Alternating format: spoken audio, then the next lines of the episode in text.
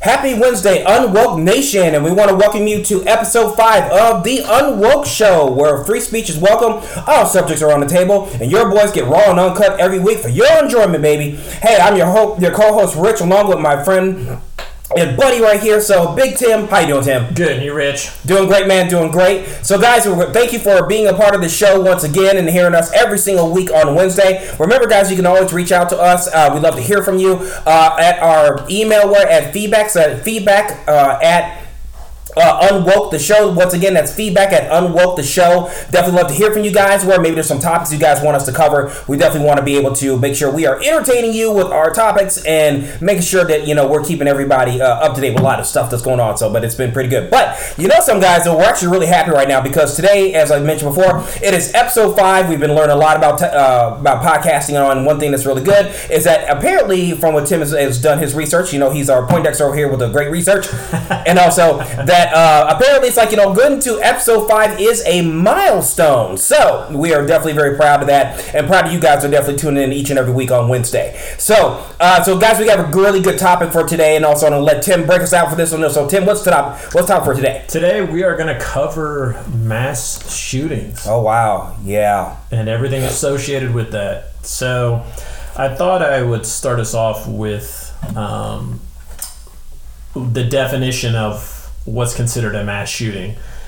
And according to the FBI, it's defined as three or more killings in a single incident.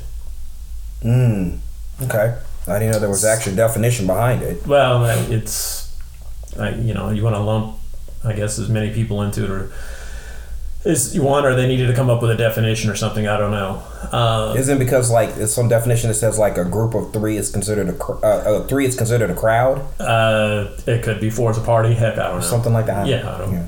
not really sure. Yeah. Um, but so you know that's the definition of what's considered a mass shooting. So what i wanted to do is i went back did a little research and really started looking at when I would say mass shootings started arriving uh, on the scene. Um, you know, I think any any shooting that involves a gun is going to grab uh, attention, whether it's your local loot, local or national news, right? I mean, right. just um, oh, somebody used a gun. Oh, we got a report on it and beat it down your throat, right? Mm-hmm. So, starting off uh, in 2019, there were 415 mass shootings in the U.S. Wow.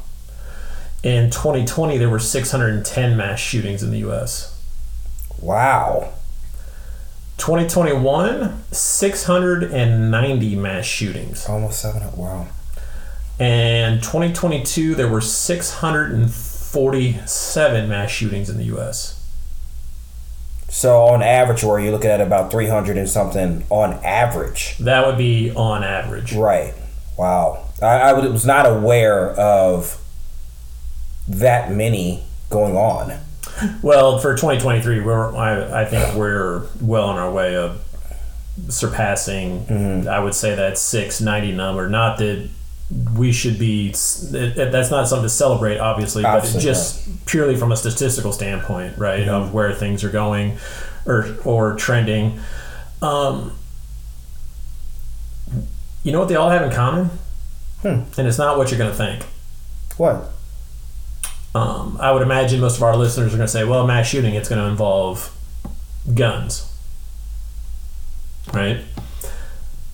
No, it's actually people. Okay. That makes total sense. I mean, because, I mean, uh, for a gun to work, you have to pull the trigger, right? Exactly. And I'm sure our audience out there would be like, you know, instantly thinking, well, the common, denom- com- common denominator would be, you know, a firearm, um, a handgun, and an assault rifle, mm-hmm. right? That's that has been a major um, sticking point today, where the federal government has been really looking in to figure out how can we you know how can we get an assault weapons ban passed? And then if you've been paying attention to uh, the news lately what's going on in washington state where they have they are going to pass a law and it will be signed into law that anything that could go into the production essentially of an assault style firearm would be considered you know illegal Really? yeah Okay, I was not aware of that law, but so you've got California and their thought process, and then Washington State has been paying attention, so they're going to pick up stuff from California and try to take it one step thir- uh, further. state of Washington, who's got like what them and Oregon have half of their eastern counties were wanting to actually defect Yeah, pretty because much. of all the crap that's going on in Portland and also Seattle. Yep. So I thought uh, for our listeners, um, because there seems to be this misconception that AR stands for assault rifle, which, if you do your research, AR actually stands for ArmaLite, which is a firearms manufacturer. Mm-hmm. So I thought I would go ahead and clarify for our listeners what the real definition of an assault style rifle is. And so an assault rifle is a military firearm that is chambered for ammunition of reduced size or propellant charge and that has the capacity to switch between semi-automatic and fully automatic fire.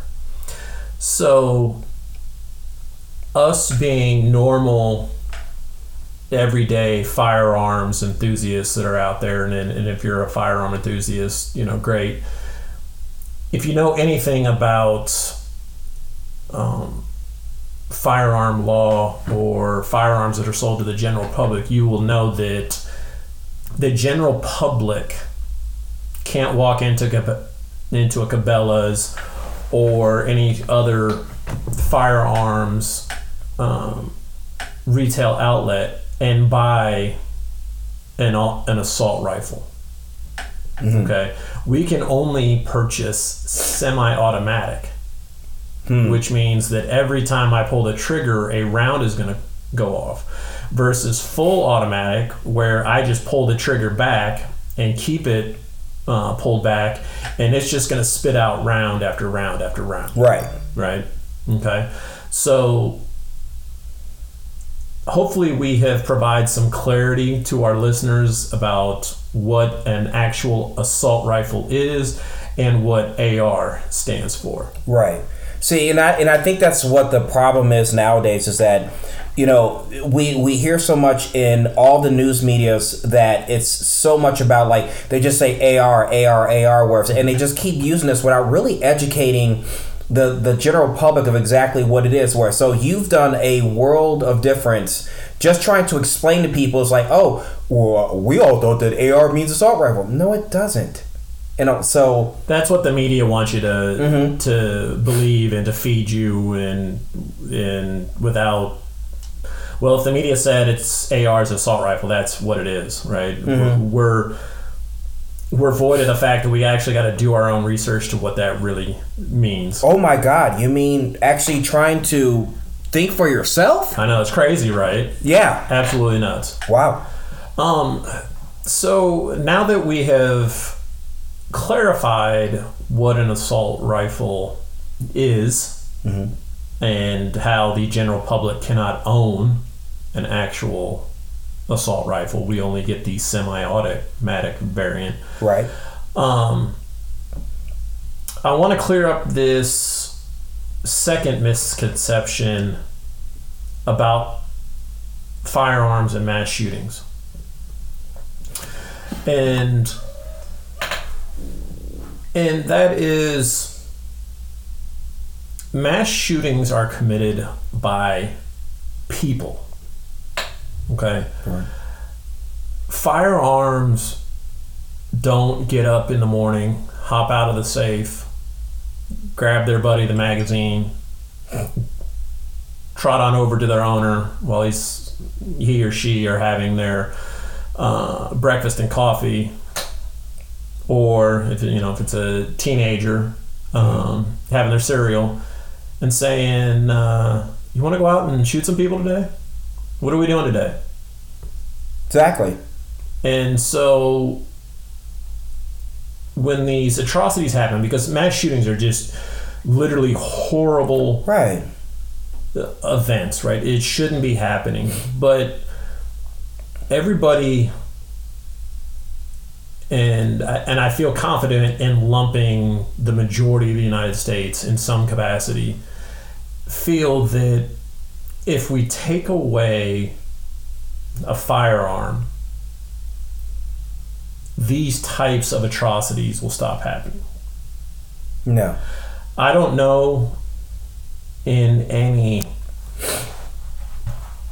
um, in any situation where taking something away ultimately leads to things not happening. See, and that's what I don't get either. It's you know, we we have a, a side of the topic that, and I would almost go as far as saying that it's almost like a sneak a sneaky way of them looking at this and all saying, "Oh, we don't want to really take away all your guns like that," when really the agenda truly is that.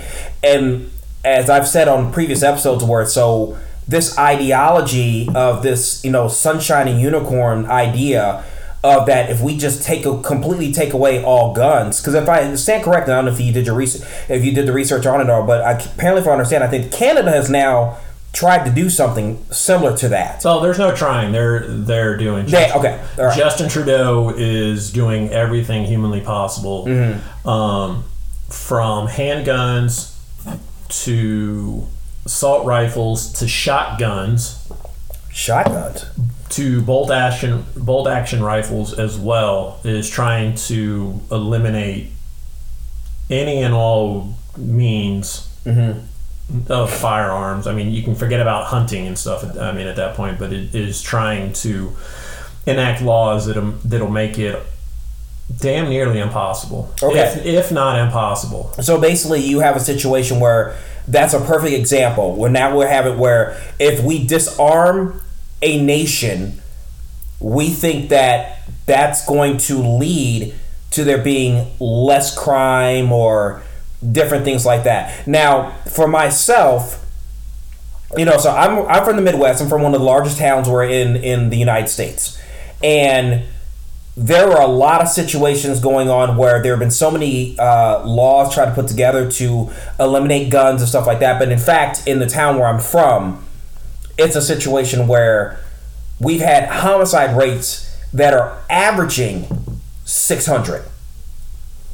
We will get a Saturday that will, on average, have somewhere between 14 to 20 something sh- shootings. And that's on a slow. Oh yeah, it- it- it- you're absolutely right. In my in my city, that is that's a slow day. Yeah, and so I mean, it, it's essentially a live action version of Call of Duty. Basically, that's basically what it is. And so you have all these these politicians where they have this idea, like Justin Trudeau and you know uh, some of the other ones that we have here, even in the United States, and thinking that that's going to be solving the problem, now, which I've mentioned on shows before, where it's like the requirement of you being a criminal is for you to break the law.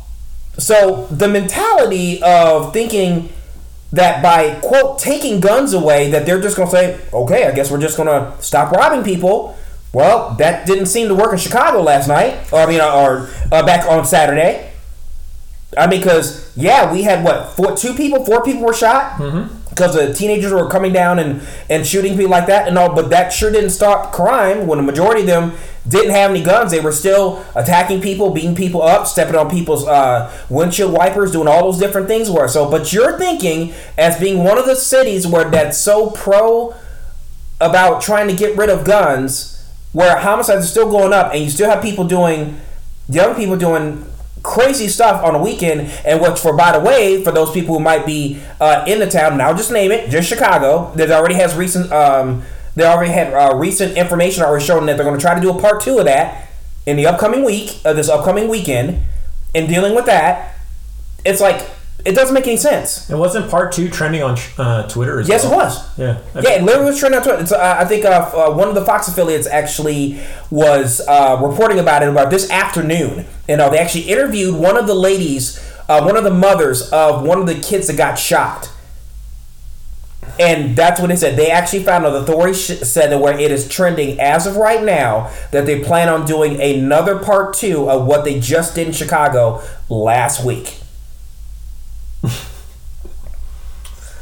Yeah, I don't I don't get it. I don't Yeah. understand it. And I don't know it's kind of off subject and everything, so but it's just kind of yeah, you know, it's it's it's right along those lines of um, just. I mean, let's just be honest. Just stupid thinking. yeah, Just flat out stupid thinking. So, I was curious to s- um, to see um, what are considered the most deadliest modern mass shootings. And I really think this whole mass shooting thing really caught fire um, in probably 2017. Uh, if you remember the Harvest Music Festival in Las Vegas, yes, I do remember that. yeah, That was a horrible day. Oh my goodness. yeah, 60 killed and more than 850 injured. hmm And then Pulse nightclub in Orlando, Florida. I remember that. It was a yeah, I think it was, a, gay, club yep, or something. That was a yeah. gay nightclub where 49 were killed and 53 were injured. My goodness. Um, another famous one, Virginia Tech. yeah, right? There were 32 killed, and that happened in 2007. and I remember that being on the news because that guy was blowing around campus for an hour. Yeah. It took them almost. It took them over an hour to finally apprehend him. okay. Um, probably the one that has grabbed the most notoriety is Sandy Hook Elementary, Yeah. right? That was in gosh. Newtown, Connecticut, and that was December 2012, where 26 were killed. Yeah. Um, First Baptist Church, I believe that was the- Texas. yep. Uh, uh, Sutherland Springs, Texas, uh, November 2017. mm-hmm. 26 killed, 20 injured.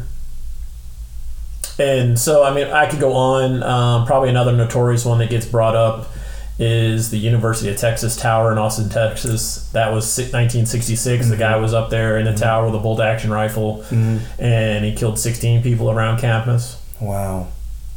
Um, prob- uh, here's another one um, that caught my eye.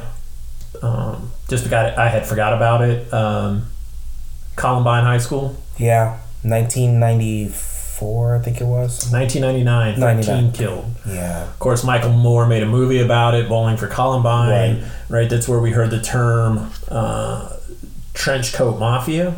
Yeah, I remember I was in college at that time and remember seeing that in my dorm. It's like, wow. So I wanted to put some context around what uh, the term trench coat mafia meant because we all heard it. We weren't really sure what it meant or what it was and stuff like that. And so so it was a group of individuals that would wear long black trench coats in the summer.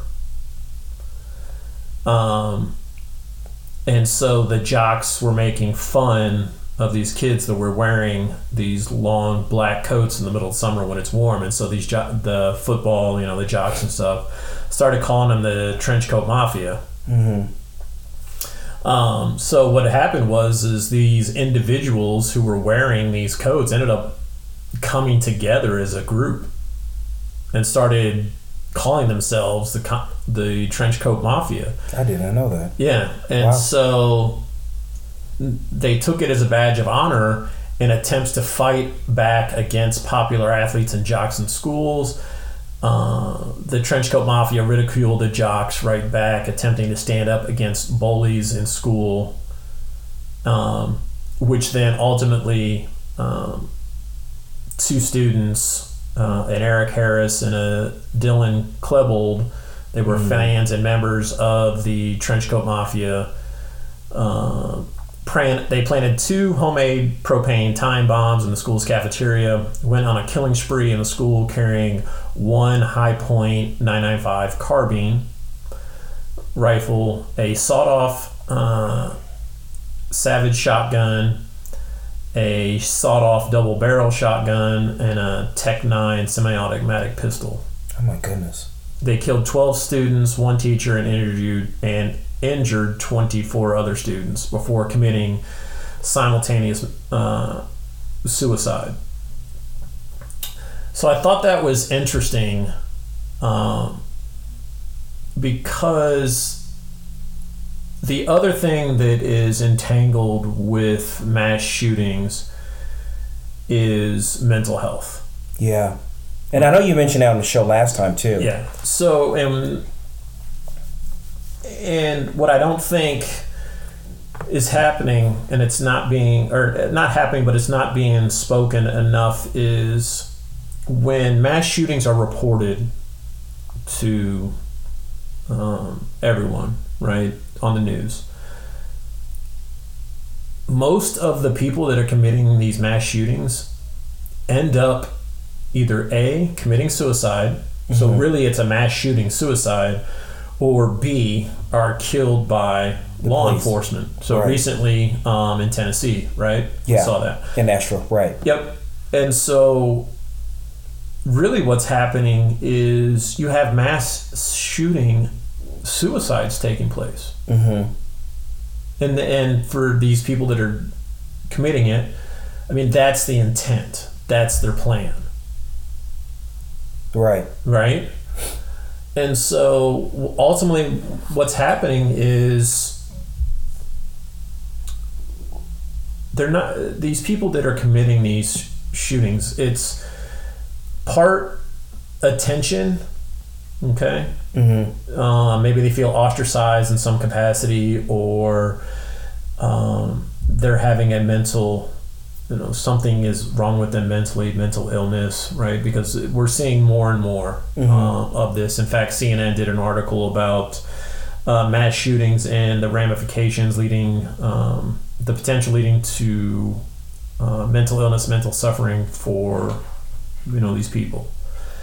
And you know I, i'm try- i really looked hard to see if there were some commonalities um, And I think another thing too that's interesting about this is that it always seems like you know they, the people who are causing these mass shootings, they always seem to leave some type of trace. You know, there's always like some manifesto. There's always mm-hmm. some situation that's going on that gives people a little bit of a of an inkling of you know what's going on. like in 19, 1999 one of the first questions people were asking when it came to the columbine shootings was where are the parents why didn't anybody notice where these kids had these type of intentions? And you know that's such a that's such a hard thing. And it seems like you know in a lot of the cases we've been having lately with these mass shootings these are the things where that are coming up. Oh they wrote something on facebook or they had something on on reddit or whatever case may be where they kind of gave a little bit of an inkling that there was something something up and something very very wrong. And yeah and so but i don't think parents knew what to look for I, I would argue that today we probably still don't really know what to look for when it's going on like strange behavior or something like yeah Yeah, or um, a, a traumatic event. Um, take the uh, incident up at Michigan State University. yeah The gentleman, um, walk yeah yeah, he walked around with a handgun, um, and unfortunately, uh, some students were shot and, and died. And it came out later that they think the traumatic event in that individual's life is the fact that his mother had recently passed away. oh wow And so so in doing my research, um, I found uh, there was an article on Politico. Um, you know, take that for what it's worth if you're not a political Politico fan, right? So, um, and we'll leave the links for you know what we found with this podcast because I think it's important to kind of get context and get an idea of what we're talking about, especially on such a uh, front and center subject that mass shooting is right Yes. now, and even probably firearms to that um, in that. uh, it's just how upfront that is right now. Um, so there was a study done by um, a Jillian Peterson, an associate professor of criminology at Hamline University, and James Densley, a professor of criminal justice at Metro State University. They decided to look into um, the idea of are there identifiable common traits or events that had taken taken place in the particular individual's past that would have led them down the road of com- committing a mass shooting slash suicide. And so, um, they were looking for meaning, uh, meaningful evidence based on understanding of why mass shooters do what they do, right? And this was funded by the National Institute of Justice, which is the research arm of the Department of Justice. Mm, okay. Okay. So in this article, um, they identified what they would consider a consistent pathway for, or essentially a pathway that might lead up to, you know, what we're talking about right now, right? And some of the commonality seems to center around early childhood trauma seems to be the foundation, whether violence in home, sexual assault, parental uh, parental suicides, extreme bullying. And I thought that was interesting because we have been seeing a lot of bullying um, related stories in the news. Yeah, I mean, not only just in schools in person, but also on social media, where it's incredible how many situations we've heard about.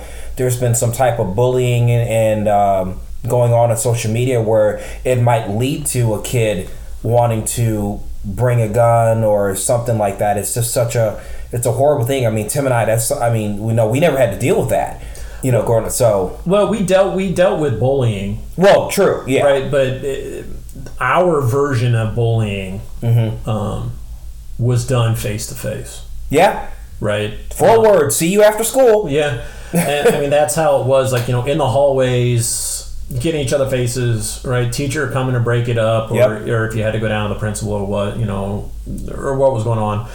Um, but yeah, ultimately it was decided by the generally was usually decided by the two individuals after school. Mm-hmm. We didn't have any mechanism or tool, i.e., social media, to hide behind Right.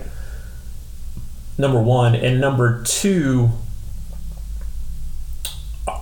the social their social media presence or who they feel they are on social media is a direct reflection of who they are physically which obviously is an unintended con- consequence of social media Right. right?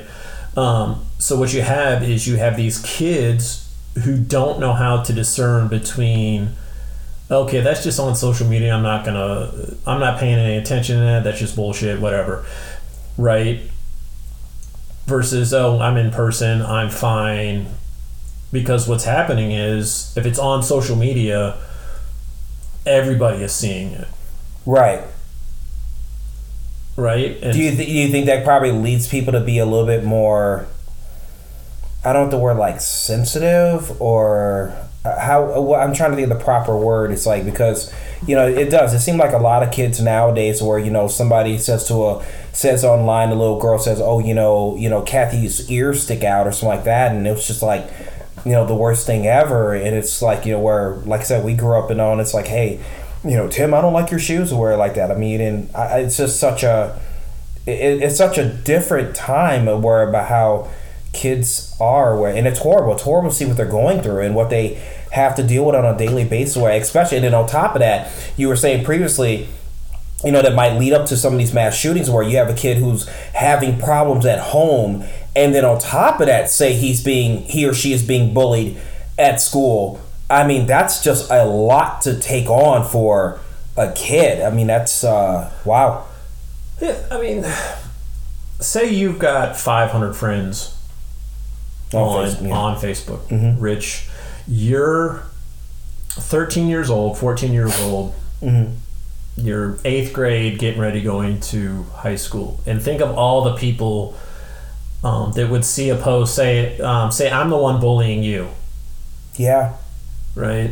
And I'm calling, you know, I don't, what you're, you're nothing, you're short, you're, you know, whatever description I want to come up with. Now you got five, you've got 500 people that are seeing that, yeah and then getting responses like, "No, this is you're rude. This is you don't pay attention. You're not him," or "Oh, that's who you are. You're ugly. You're fat. You know, whatever." Ha ha ha. mm-hmm Imagine getting bombarded by that. Yeah. And like you said, you know, you're in eighth grade, you're 14 years old or thir- or 13 or where, and just imagining like you know you're still in that development time and kind of deal. I mean, that's that's got to be very very tough, very Okay. tough for a kid. So now all of a sudden that's creeping in to am I really that? Mm-hmm. Right? Um, then the external factors, right? Potential for, um, you know, was there violence in the home? What was the childhood growing up like? Right. Right. um, heaven forbid the, the sexual assault or parental suicides, right? I mean, if, if you're a young kid and you come home and you learn that your mom committed suicide, and Oh, you, gosh. or you come home and you see that, Oh yeah. right, lying on the floor, whether it's your mom, whether it's your dad, whether it's your brother, sister, Mm-hmm. and you see that, you know, uh, imagine the impact that that could have on you Mm-hmm. um, linking back to um, the trench coat mafia now you're online and you're looking for groups that are where you feel similar to right where all of a sudden you're being ostracized online or maybe maybe it's going as far as now some people in school that you thought were your friends are not talking to you now because of something that was said about you that was completely false but they believed it anyway Right. right? So now you you spot you start to spiral a little bit. So then you try to find support groups or not support you try to find groups online that may fit with you mm-hmm. right? Or you identify with. Well what if those one of those groups talks about oh you should get back at them. Do you have something in your house? What can you do to get back at them? What can you right? That anger of the situation is starting to build up, and then because you don't know how to deal with you know what it's online. I can just log off done. And, Right. and if people say that whatever i uh, it's not true. I know that it's not true. Doesn't mean it's not going to hurt right in some Yeah. capacity. Yeah, I It always- understand that. i mean we dealt with that even as as kids right? I mean Sure. we're it, even though it was said to our face and stuff I mean, we're like, ah, whatever, you know, fuck off. That's not us. That's not me. But you still, in some capacity, maybe go home and kind of question it for a minute yeah, right? Whereas if it's out there on social media, if it's out on the internet, it's essentially out there forever, right. right? So there's a lack of coping and trying to understand um, how to deal with that. Mm-hmm. Um, so so now you you feel ostracized. Like I said, you feel ostracized. You feel alone. You- don't see any other way options. Or take the uh, take the kid in Michigan whose parents bought him a gun. Who he went to school Yeah. and um, you know he committed. Um, or he shot up at the school, right? He took his firearm to school, Right. and he was texting his parents saying, "I need help," and they thought that this kid was, or maybe they thought he was maybe schizophrenic or something else, and his parents were just like, "You know what? You just need to toughen up and deal with it." And so now the parents are going to be potentially held responsible, and I think the attorney for Michigan they were going to potentially um, file manslaughter charges against the parents, and the parents are like, "No, that you know that was our son that was doing it." But there's text evidence saying he was uh, asking for help, and you did nothing. Nothing, right? And that, and that's a horrible situation. I mean, that's one of those rare situations that, quite frankly, we don't hear about. We don't hear very much about a kid basically saying, "Mom, Dad, I really need some help," and for you to sit there and say, "Buck up and kick it in." When this kid has the ability, in this particular case, they bought him a gun to really hurt innocent people and take innocent people's lives you know so i mean i understand why you know it seems like the prosecution's going to take that type of uh, stance and saying it's like hey you know this is a legitimate manslaughter case because you could have stopped this and chose not to Yeah, I, I completely agree. Or the supermarket shooting buffalo in Buffalo, right? Um, let's forget bullying for or put bullying off to the side to a second. What if you are radicalized, yeah right? If you grow up in a uh, white supremacist home, right, and all of a sudden you're being preached to about something called replacement theory. I don't know. Have you heard this? No, that's a new one right there. Okay. Um, also known as the Great Replacement Theory or Great Replacement. Um, it's in the United States and certain other Western countries where whose populations are mostly white. It's essentially a far right conspiracy theory alleging in one of its versions that left leaning domestic or international elites, on their own initiative or under the direction of Jewish co conspirators, are attempting to replace white citizens with non white, i.e., black, Hispanic, Asian, or Arab immigrants. Yeah. And so it goes on to say that the immigrants' increased presence in white countries, Mm-hmm. right, as the theory goes, in combination with their higher birth rates as compared with those of whites, I would say that, you know, we're not producing as much as, Mm-hmm. you know, as we used to. Um, they're higher, so well ultimately it'll it'll enable those um, other groups are you know black hispanic asian or arab um, to essentially become the minority or become the majority and whites become the minority I, I've never heard of the replacement theory. That's uh, that's definitely new to me. well but i mean we're Wow. talking about the shooting in buffalo right that kid Right. was a white you know definitely believed white supremacy went there you know shooting I mean, he drove, from what I understand, where he drove two hours to this store exactly to cause this heinous crime. I mean, wow. So you know, we circle back to childhood trauma, right? Of in some capacity, and it doesn't have to be the parents physically assaulting the child, right? It could be like we said, they see a death of some kind, and somehow that impacts them greatly, right? Um, to parental suicides, to extreme bullying. Now you throw in radicalism, and it's just a an essential uh, a recipe for disaster Right. at this point and these kids um, they don't know how to cope and manage and deal with these situations um, let's throw out louisville for example recently at the bank Yeah. And that was a guy who worked there, right? Yeah, so he was 24. uh, I believe he was a 24 year old kid. He had interned there for, I believe, two years. Mm-hmm. Then he became an employee, and then I believe he got let go. Okay. And not sure what's in his history. I don't know that anything has really come out, but let's just say the fact that he got fired was enough of a. Uh, a traumatic experience, or he was maybe he wasn't fired, maybe he was downsized because they had to cut back. You know, it's downsizing is just a, a politer way What was the timeline between the time he was fired and the time that the incident happened? I, that I'm I'm not 100 percent sure. Okay. Yeah. but goes into a bank with he had bought he legally had gone through the purchase of an AR-15 rifle and goes into a bank or goes into the bank where he was working. He starts shooting wow. Wow. right and to the parents you know this is a 24 year old individual and the mom is just floored that something like this could happen I mean, probably couldn't imagine her son would even do such a. um, you know we talked about recluse for example Mhm. you know the event that happened in chicago last fourth of july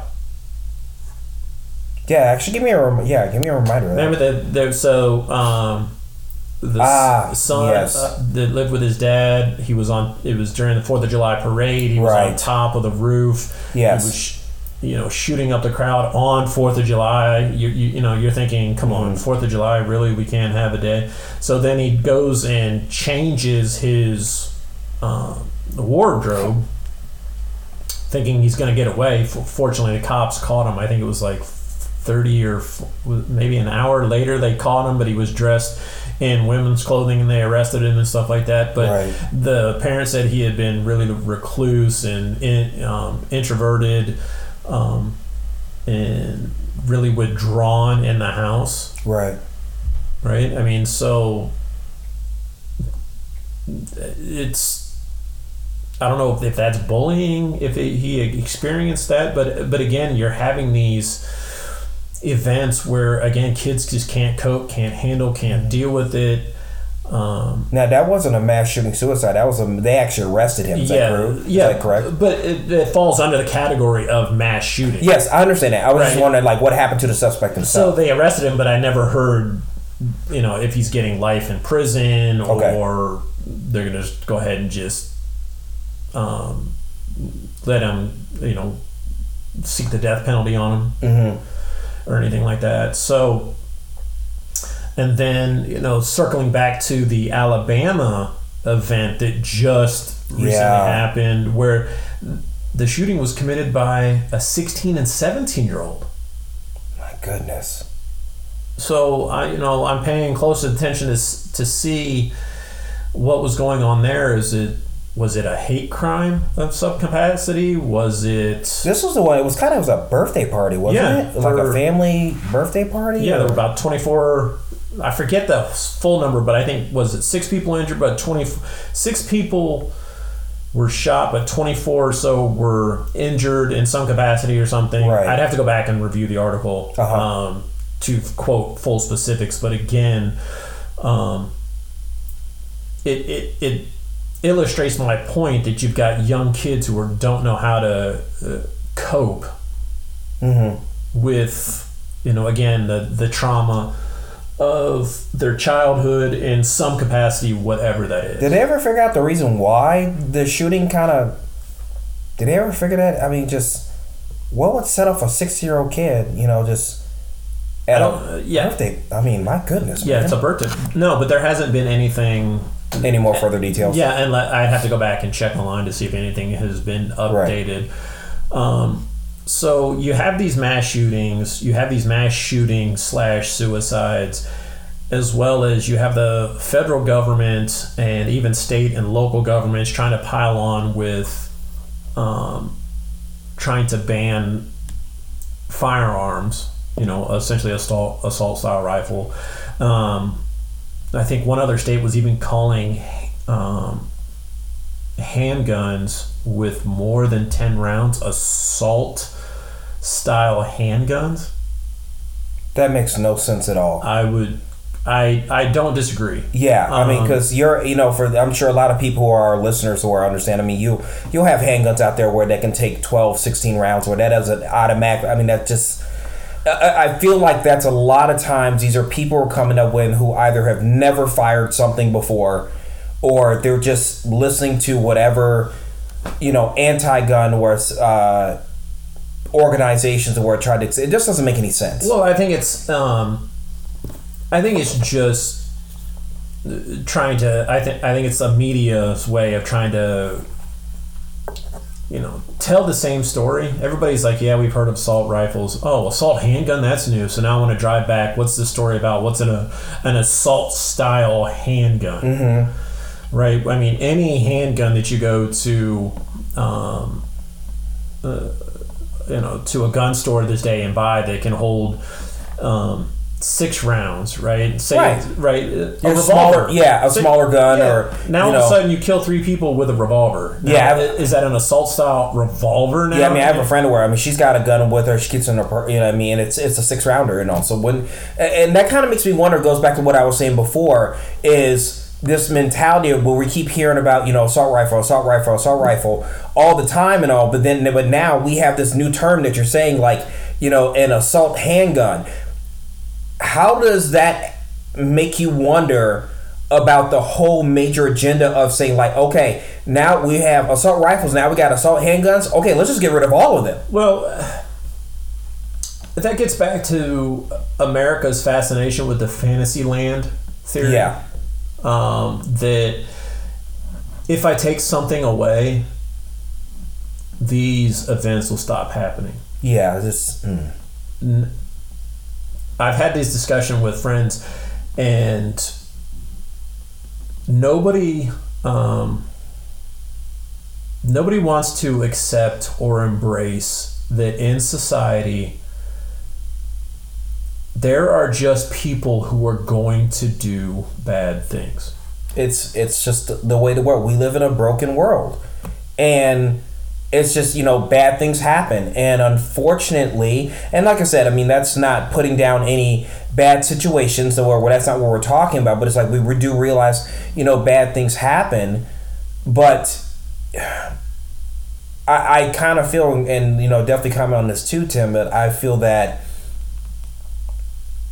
because we realize where that guns can do bad things in the wrong people's hands doesn't mean where so that there might be people out there who will do uh, the right thing if that makes sense. Yeah so you're talking about protecting yourself in the event or um, others. or others yeah. I you know i mean we had a we had a situation you know in our in our local uh, in our local town and uh, i you know yeah somebody came into a mall just so happens to where the person who uh, was able to uh, kill a suspect and like that happened to be somebody who was a, a, a law-abiding citizen who happened to be a gun owner and was like 12 14 feet away they ended up taking care you know yeah they were, you're talking about the greenwood mall shooting yeah the greenwood where, mall yeah where the kid came out of the bathroom in the food court and was starting to shoot up and the right. guy was like 30 or 40 feet away across the food court and right. managed to land um, eighty percent of his shots and kill the right. Yeah, yeah. So I mean, you only hear about those stories every once, right, in a great while, mm-hmm. right? Um, and that's just the media being the media and. Um, I mean, even like the two guys that were in that one church, the guy came in uh, with the shotgun, and they one of them I think was like a U.S. Marshal or something like that, and he was like five pews back, and he was able, you know, he was able to uh, eliminate the threat. Was it the him or was it the pastor? It was one of them that took out the the guy at the church. I remember the story. Th- yeah, I think yeah, it was one guy. One guy I think was some type of law enforcement, and also, and I think he was like five or six. Because uh, I guess the the suspect entered at the front of the church. Yep the suspect entered at the front of the church, and I think there was a guy who's on the side where you can go into the pews, and I think he didn't get his gun out fast enough, mm-hmm. and that guy got shot. But the two guys were who ended up taking out the suspect. One was a law officer, and I forgot the other guy where they ended up uh, being able to eliminate the threat. Yeah. So, um, but yeah, I mean that was basically that story. In that aspect of the story was only talked about and reported by a very small amount of people. Yeah, and it was only real quick, right? Yeah, it was real, real quick. And then it was gone. You know, and then people sat there and they looked at it. It's like, well, why did they have guns in church? I'm like, okay,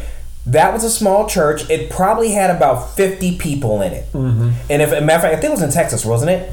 And I think it was, uh, was it like Congress? I think uh, Beto O'Rourke, where I think made a complaint because saying like, well, they shouldn't have had guns in and stuff like that. Or where it's like, okay I don't care what party you're part of, no, but when I hear some stupid comment like that, it's a situation of, okay, if those men were not there, prepared, had like that, we instead of us talking about two people shot, it probably would have been fifty. Yeah. Okay, so I am I applaud and I'm and I have nothing but respect for those people who are there to do to help and do good things. Mm-hmm. You know, so so. Uh, I completely agree, right? But it gets back to this fantasyland theory or notion, yeah. right? Um, and then you compound that with law-abiding individuals who enjoy the firearms hobby. Yes. Right. Um, it's no. You would consider as one of those people. Yeah, so. I, I'm, I enjoy them. I like to go out. I like to go shooting. Um, you know, I do carry. Mm-hmm. Um, but the, the, the government, in its uh, infinite stupidity, um, wants to enact even more regulation. So, a, it's a uh, punish the masses for the actions of one of one or a small group. Yeah. Um, and they're doing that because it's easier for them to demonize an object than it would be to demonize the individual that um, committed the act and is now either dead or is arrested. Well, I mean, you know, let's look at a situation when uh, when you mention that it's like it's you know they're not demonizing the, person. We look back at to uh, one of the uh, mass shootings you talked about with Sandy Hook. You know, about a year or so later, the issue came up, you know, where they were actually suing Remington. You know, the company, you know, that actually, I think whether it was made the bullets or the gun or something like that, that was used uh, by by the mass shooter and they actually ended up making Remington because they created or they manufactured the gun.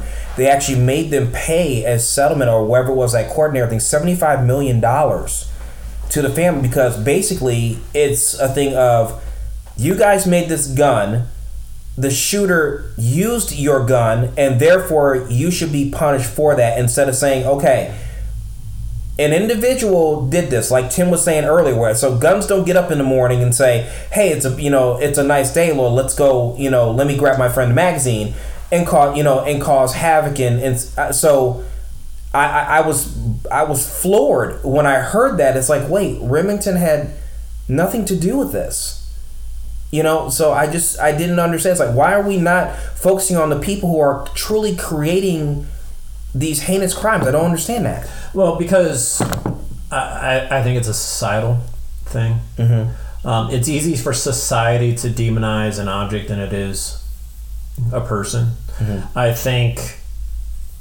um, society would rather turn these people into martyrs than call a spade a spade. right Um, you know, I, I think another great example of what you were just referencing is Uvalde, Texas. yes Um, the parents of the kids, um, that, you know, again, that was a horrible event. absolutely Absolutely horrible. Um, a, were not only are they suing the school board and the school, mm-hmm. uh, they are suing one of the manufacturers of the AR, and so it's by a company called Daniel Defense. okay I don't know if you uh, if you're familiar with that brand, but they produce a lot of firearms for the U.S. military, and Oh. it- they're it's about you know their rifles are expensive. You're looking you know potentially two grand for a rifle. Hmm. Um, they're also sh- um, suing the gun store that sold the rifle to the individual that went into um, the school in Uvalde and did the shooting, and they think that by going after Daniel Defense in the way that they marketed their firearms to individual will a help um, prevent future mass shootings. But they also think suing the gun store manufacturer because it's the uh, or not manufacturer, but the gun store that sold the firearm. They think that suing the gun store, who is ultimately just a retail outlet, right right? Their their job is to buy um, uh, and sell firearms. right They are not trained psychologists, mm-hmm. right? Uh, mental, th- you know, they're not trained therapists to look for. Um, maybe there are certain cues, something you can tell that somebody just might be off, right? So maybe they do something. They're not trained to do that. But I would think also too, Tim, wouldn't it be a situation where if a retail outlet store is trying to sell a gun or so, and I know in certain states where you have it where it's like, you know, you have to do some type of certain background check that maybe take like 48 hours or So- something like that, or just make sure the person has doesn't have some type of previous record. And my question for this would be uh, the men, the person who is uh, who's the gun um, store owner would that be a possible defense or do we even know that he, maybe he did do a, a background check and um, So he passed uh, background check, and if you Okay. go, and if you go through some of the examples that I've looked through, it's either one or that I've mentioned. Either one, kids have had access to the to their parents' gun safes. right Okay, number one, or they went to a firearms retail outlet and bought one and passed the background check. right Okay. Um, because background checks, they look at your criminal background. A, have you had um, any felonies um, or anything like that, which will uh, which will disqualify you from purchasing a firearm if you have a felony. Sure. Um, right, but it and but since these kids, their backgrounds for the most part, if not all, are Clean. completely clean Yeah. they're going to pass, but somehow it's the retail outlet's responsibility to potentially flag people who may be um, suffering from some sort of mental illness or um, maybe a, a, uh, a me- I, I had to say like episode, but maybe they're having something, but it's internal. They're not trained to look at that.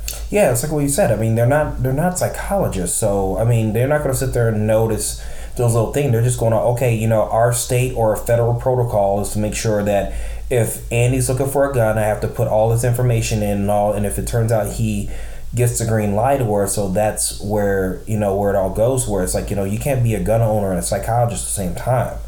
It's like it just you know. so yeah, I, I I I wonder how much this there the uh, the prosecution stand is going to go on by when it comes to the owner if he's done everything from what I understand you know a lot more about guns than I do but from what I understand where is that you know that's a normal protocol of being able to do a background check before selling something and then that at that point you don't know what's going on in that person's I mean I I, I don't know. I mean it's like would, would you say that's something that we need to improve on or so? But based on what the information that you just given i find it very hard to work to, to say that the owner is the reason why. You know so when he's done all the protocol things that's mandatory for uh, gun owners to do, guns gun sellers to do. Right. And so, you know, these background checks, they don't look at medical history. Because medical history um, is protected information under the HIPAA Act. right Right. Um, now, there's lawmakers that are, you know, trying to figure out, um, well, our the background check process needs to be needs to be um, a lot more thorough. It needs to dive into um, a person's mental uh, background, right? So now you're getting into medical information, which is also protected, you know, as I said, but um, who's to say, you know, they try to go to talk to the doctor who is the um, psychologist for somebody because they're they go see a psychologist, right? right um, what if that individual has been battling depression for years. They they manage it. They have have it under control. You would never know that someone like that has um, maybe been suffering from some sort of depression. Hmm and you know would you disqualify that person? Because it, so it gets incredibly subjective incredibly uh, quick. Um, i think the reality is part of it starts at home. Yeah. Um, I think a big part of it starts at home um, with parents hmm and their kids and looking at the behavior. I, it's being a parent, you know, obviously it's going to be tough because you, you're going to sit here and think, well, this could never happen to my son, right? Yeah. I sometimes talk to my son about this. Are you okay? Yeah, yeah. But you never really know what's going on uh, underneath right for example. Um, but expand. I don't know that expanding backgrounds to take in someone's previous mental history hmm is the answer. right Um, I think. I, I don't think there is a clear cut answer to this. But I don't believe that turning these people into martyrs, and what I mean by that is, you know, these people that will ultimately, um, if they didn't commit suicide during their mass shooting, they're arrested, right? And so now they're sitting in jail. It's our taxpayer money Yeah. being spent to house this person. Um, and then you have the um, education institutions uh, institutions now want to essentially study this guy and try to figure out what really caused you to do What's a variable where that might that's something that we can possibly prevent in the future? exactly right so now you're giving validity in some capacity to this person and i'll be honest i wouldn't I, I think in some of these instances where mass shootings have taken place it was solely done for attention Mm-hmm. Solely you know and there had been in some of these examples that i noted there had been statements where do you see me now? Do you recognize me now? Do you know who i am now? Right. right? So it's uh, again it gets back to you know, on a certain level kids feeling um, Isolated or isolated ostracized you know Yeah. uh, we've we've talked about you know bullying as well um, and that you know that's a common thread. So there there is no magic bullet to solve this issue. And some of the critics who may listen to this say well you're just saying well our society we just have to live with mass shootings. And my answer to that is it, it's unfortunate that these events happen. You're right. um, and there isn't anything that's going to stop somebody from doing something if it's well planned out. And, and I'm going to go back to the example of the recent Tennessee school shooting Right. right? This person had identified two places he had scratched, uh, or he was a transgender person. I take that back. Had, had identified two places. that- Identified the school that they once went to, and then another place, and he picked the school because the less likelihood of security. Yeah. So he he or they So- they did the recon. Yeah, they did, and so they know, right? Um, and I would love to think that we have the capability, and I believe that we do have the capability, but again, I do believe it starts at home. I don't think more gun laws on top of the gun laws that are out there are the answer.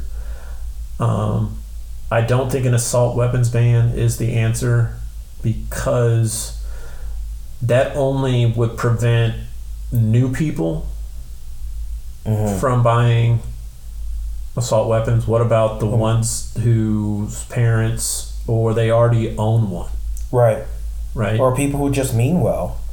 or they get it through third party means, i.e., the black market, for example. Right. That you know they obtain it illegally. That Uh-huh. that happens all the time. And I would think with some of these laws and policies they plan on doing, it's like you know things that would be sold on the black market would actually go up go up more because criminals would want to to have those if that's going to be it. If you're going to be trying to put together these anti gun laws, or if you if, if that makes sense, Right. So I, I think part of it is a, a major emphasis on bullying in schools. I think we have to give some authority back to schools, yeah, right? Uh, um, I think teachers have had their authority stripped hmm in some capacity. yeah, Um, I remember getting paddled by uh, a gym teacher for using a swear word when I was a kid in elementary school. shit. I mean, I remember it was s- what fifth or sixth grade or where, so you said something wrong. She made us hang over the chair or something. Yeah, like, I mean- sit in the corner and all the other stuff. I've got my knuckles cracked by a teacher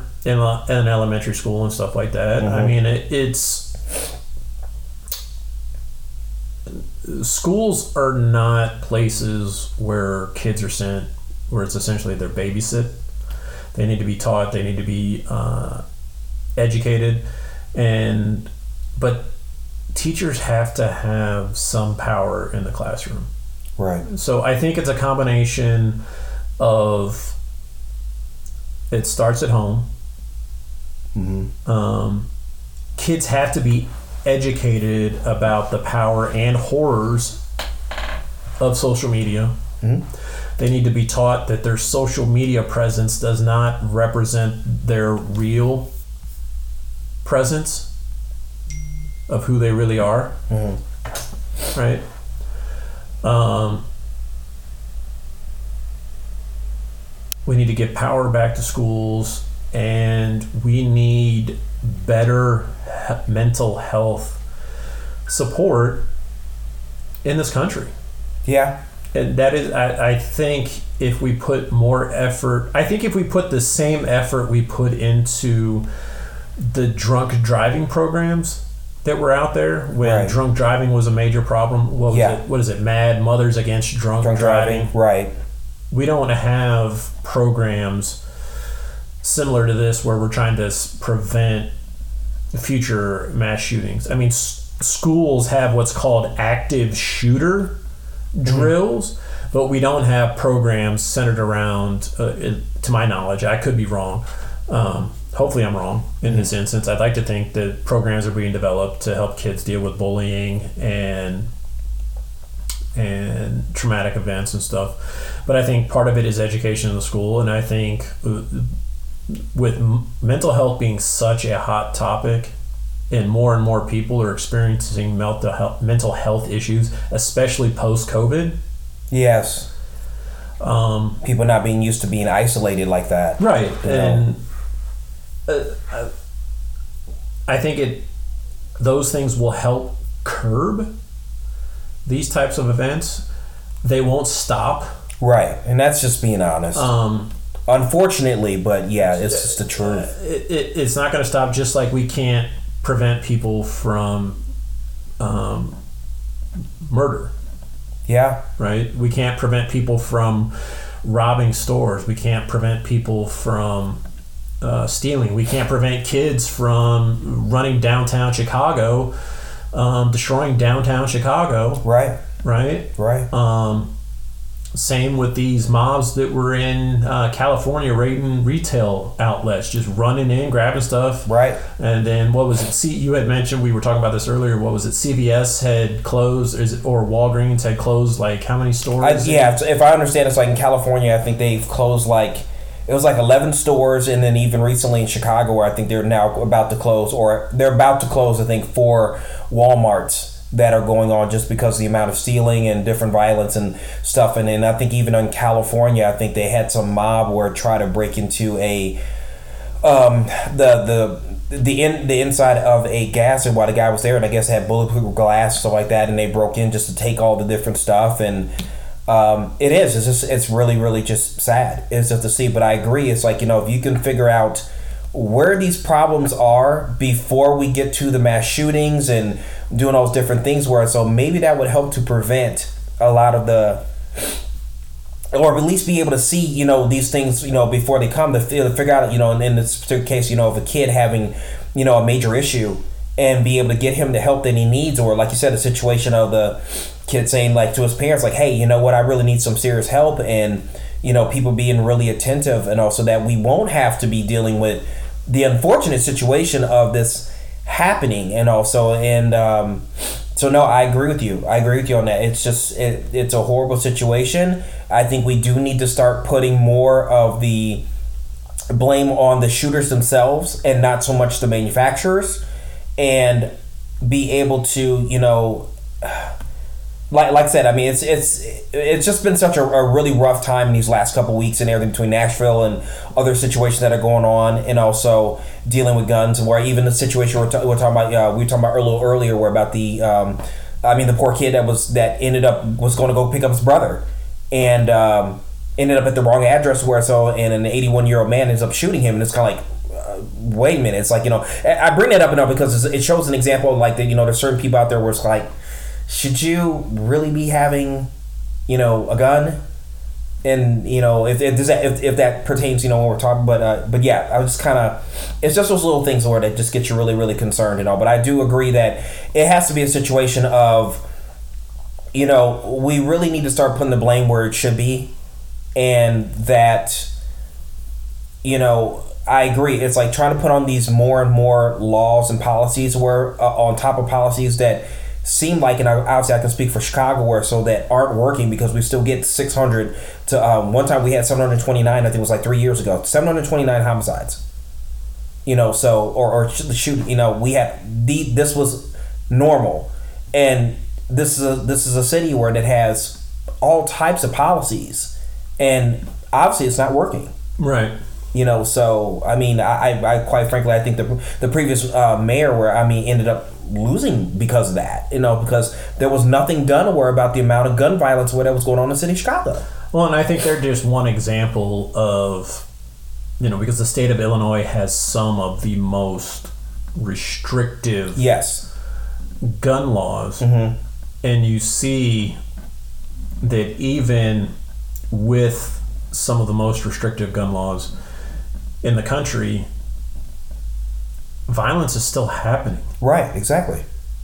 Um, gun violence is still happening. Mm-hmm. Um, theft is still happening. Murders are still happening. Right. And like you said, that's not going to end, unfortunately. No, and and you know we're not going to solve this issue, you know, on this podcast, but we've at least uh, hopefully are getting people to to wake up and start thinking Right. a for themselves and hopefully you're going to hopefully our listeners will do some of their own you know investigative educational work versus just being spoon fed directly from your local news or from the national news right, Um, and take the time to really to really figure out um, and like I said we're not going to solve it here. I there isn't a magic bullet or one specific act that's going to prevent these. Um, you know again these mass shootings slash suicides they're horrible. They're absolutely Yes. horrible. Schools used to be a safe place now they're not Yeah. which is terrible. Malls used to be a safe place now they're uh, maybe not I, I, I would like to think that go to a mall um, if I need to get a shirt or uh, and just be able to go and do that and not have to worry about but but you can't anymore Right. Colleges, universities, churches, all Yeah. these places, you know, I think are safe places that people can go. And, you know, now it's it's you know, because we have these these fears where it's just it's it's a horrible time, so in that in that matter So All right, Unwoke Nation, we would love to get your thoughts and feedback on this topic. You can reach us at feedback at unwoketheshow.com. Again, that is feedback at unwoketheshow.com. Rich, it was a pleasure as always. And Unwoke Nation, we will catch you guys next week. see you next week, guys.